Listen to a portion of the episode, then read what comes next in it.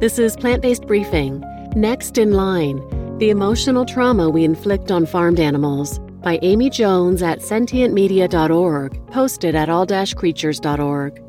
And I'm Marian Erickson, host of this curated content podcast, where I research and narrate a variety of articles on plant based and vegan living with permission in about 10 minutes or less every weekday.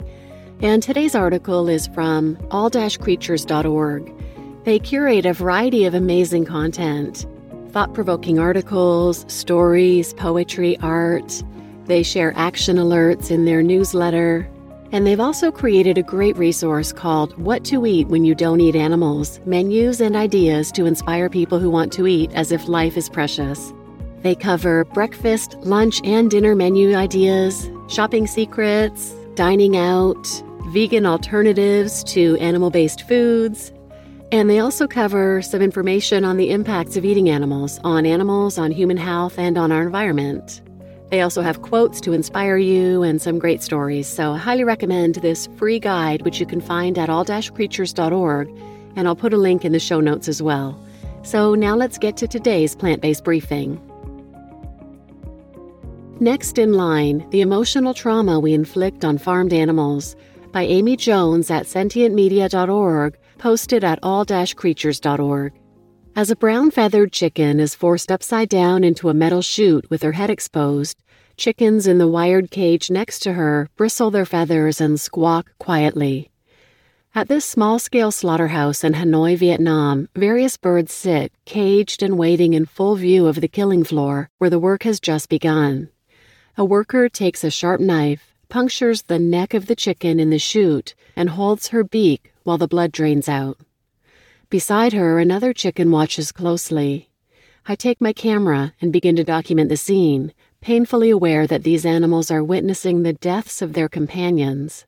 This is in no way an isolated incident, and each time I've documented an animal witnessing the death of another, I wonder do they know what's coming? Are they aware that they're next in line? It is this sentiment that I strive to explore in the photo essay Next in Line. My own reflections here are speculative, as there are currently few to no reliable studies that address the trauma that animals face when witnessing the death of others on the slaughter line. But what research shows is that farmed animals are sentient and emotionally complex individuals. Cows are able to catch each other's feelings of stress. Sheep can recognize fear in other sheep.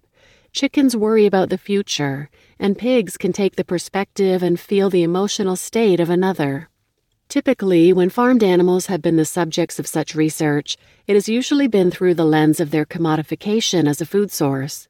It is only more recently that scientists have begun to further explore the cognition and emotions of farmed animals because for so long they were seen as just that farm animals. Now, this growing research confirms to us beyond doubt that farmed animals are complex individuals capable of experiencing fear, pain, joy, comfort, and a whole variety of other emotions. Despite the evidence, we continue to subject these animals to overwhelming levels of emotional and physical trauma. The majority of land animals farmed for food, indeed 99% of farmed animals in the U.S., are kept on huge, overcrowded, industrialized farms. Living in dark, filthy sheds without natural sunlight, their natural behaviors, such as foraging, perching, nesting, etc., are severely restricted or denied entirely. A Faunalytics report exploring slaughter from a philosophical standpoint states that it is currently unclear whether animals possess a concept of death and are able to fear it, but that until we know more about animals, it might be premature to accept that they lack this understanding. And that is a key issue. We don't know what farmed animals can perceive, not because they don't perceive, but because we're still learning. You simply have to spend an hour at an animal sanctuary watching a pig snuggle up with their favorite soft toy, a chicken purring quietly as they enjoy a petting session, or a cow standing close to their best friend, to know that we've barely scratched the surface. Photographers and creators are working to show animals through a different lens, one which allows them to be seen as the individuals that they are. Vegan artist Isa Leshko explores this in her photography book, Allowed to Grow Old Portraits of Elderly Animals from Farm Sanctuaries. It's a rare, precious piece of work. Most farmed animals are killed at just a few months old.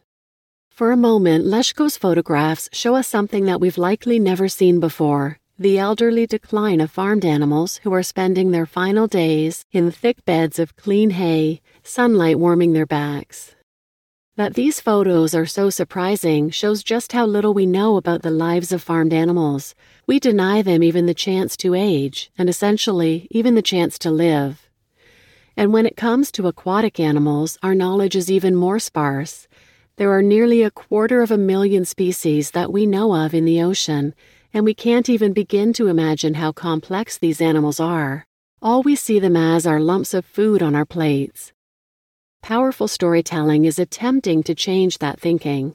Last year's critically acclaimed Netflix documentary, My Octopus Teacher, gave mainstream audiences a glimpse into the fascinating lives and sentience of octopuses. What the likes of Allowed to Grow Old and My Octopus Teacher help us to consider is what the potential lives of animals might look like when they are not part of the food system and how complex they are as individuals, rather than what they are reduced to through the lens of animal agriculture. I hope that my photographs can be part of that wider learning process, which is encouraging conversations and reevaluating what animals are feeling and fearing.